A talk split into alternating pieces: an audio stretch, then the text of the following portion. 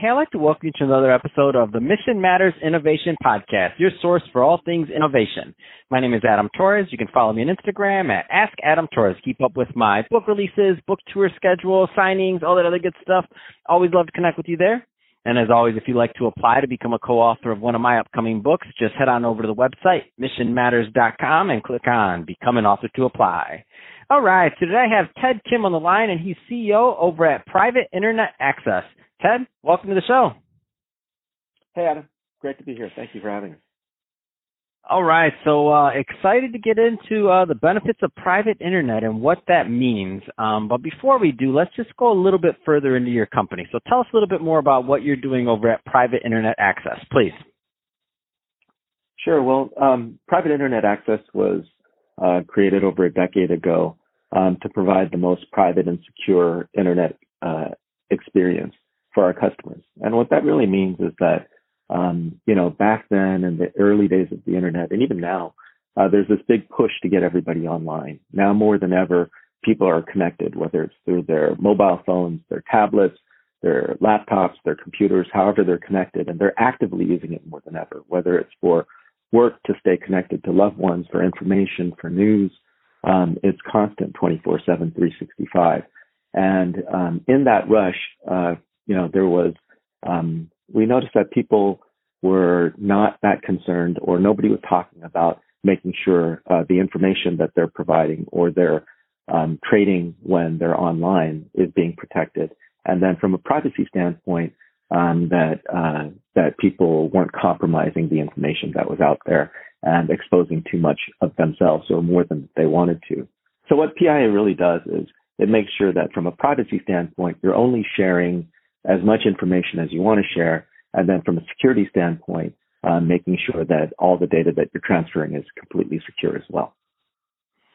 Wow, I mean, what what a hot topic and what a big deal. I mean, and I, I feel like it does this this does not get enough press. I mean, we all hear when there's this huge a huge data hack or something like that, like a Bank of America or this or you know another big oh, I should say a big company um has something compromised to Facebook, and we get these little messages on our thing. But how many of us think about that for our companies and overall? Um, uh, so at the at the end of this, I'm going to give you an opportunity to obviously leave your website or any other contact information, but just so that the right people do follow up, um, what are the typical types of companies um, that are uh, a good fit for private internet access? Well, I mean, it's really anybody who is online, um, and that that relates to everybody. And I, I think that. Hmm the way to think. So I mean, so I mean, size size size of company. Is this an enterprise solution? Is this a, a direct to consumer solution? That that's what I mean by what type of company. Sure. Well, um, uh, enterprises have been using uh, VPNs, um, their own mm-hmm. VPNs for some time now, um, uh, but I think people are recognizing that that is more of a security product as opposed to a privacy and security product. Mm. and so for small business owners, for individuals, we are a direct consumer product, but our product we know is being utilized by uh, small businesses as well as enterprises.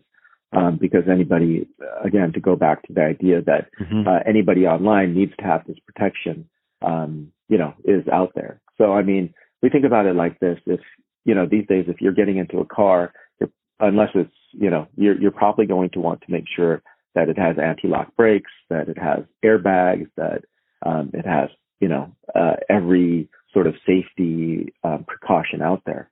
Uh, we don't put as much thought into that in our online activity as we should.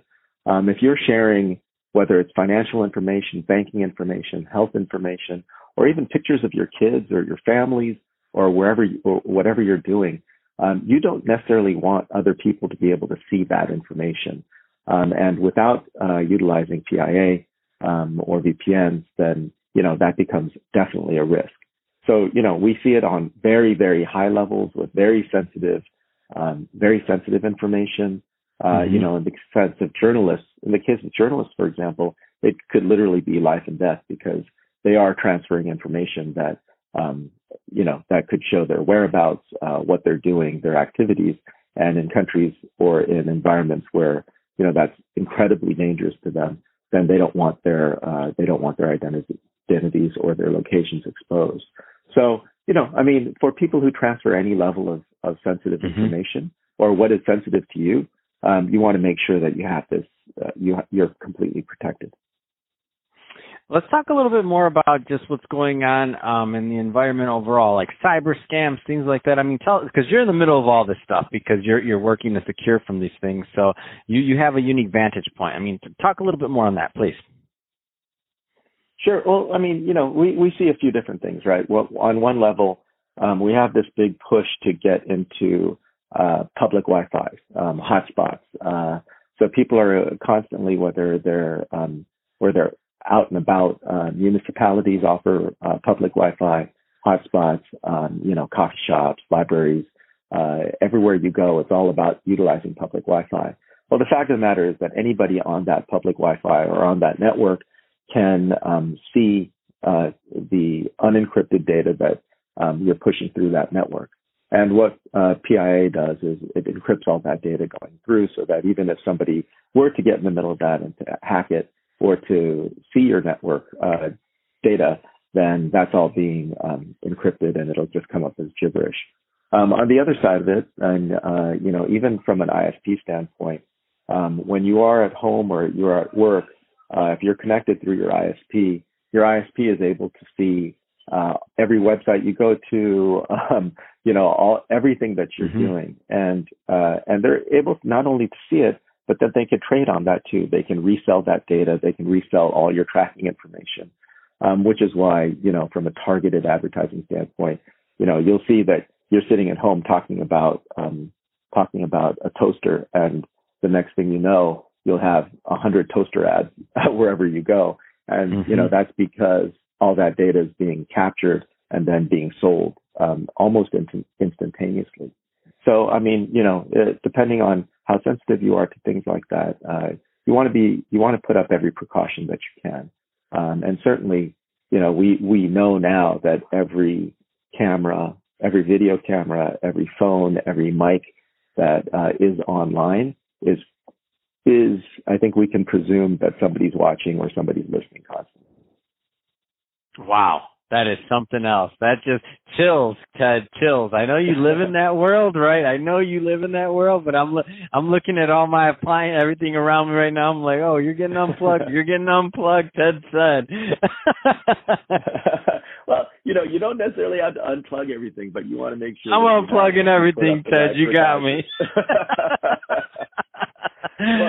oh man. You know, the, the the other thing that that you know people are really are really clever. Um, there are there are some bad people out there that utilize mm-hmm. technology to do terrible things. So I mean, you know, when people are worried either about their health or they're worried about um, they're worried about their finances and what's going on in their lives, you know, these these phishing emails that get out there where people will try to completely bait you into going onto their website or or clicking through and providing information. You really have to be very very careful now. Um, about uh, any random email you get, even if it looks like it comes from a government or it comes from somewhere official. Um, if you did not request it, you just have to you have to think twice about about anything that you open from an email or a text standpoint. Certainly, uh, double check any um, any phone numbers that you might receive, so that uh, you know that it's it's actually a it's actually a valid number uh, from you know, a government website or something like that. So you have to just be very, very aware constantly. Um, you know, and a lot of this is common sense, but you definitely want to put some barriers up on it. Man, that's awesome. Um, so awesome stuff there today, Ted. Uh, so if somebody's listening to this and they want more information on uh, private internet access, I mean, what's the best way for them to reach out and to learn more?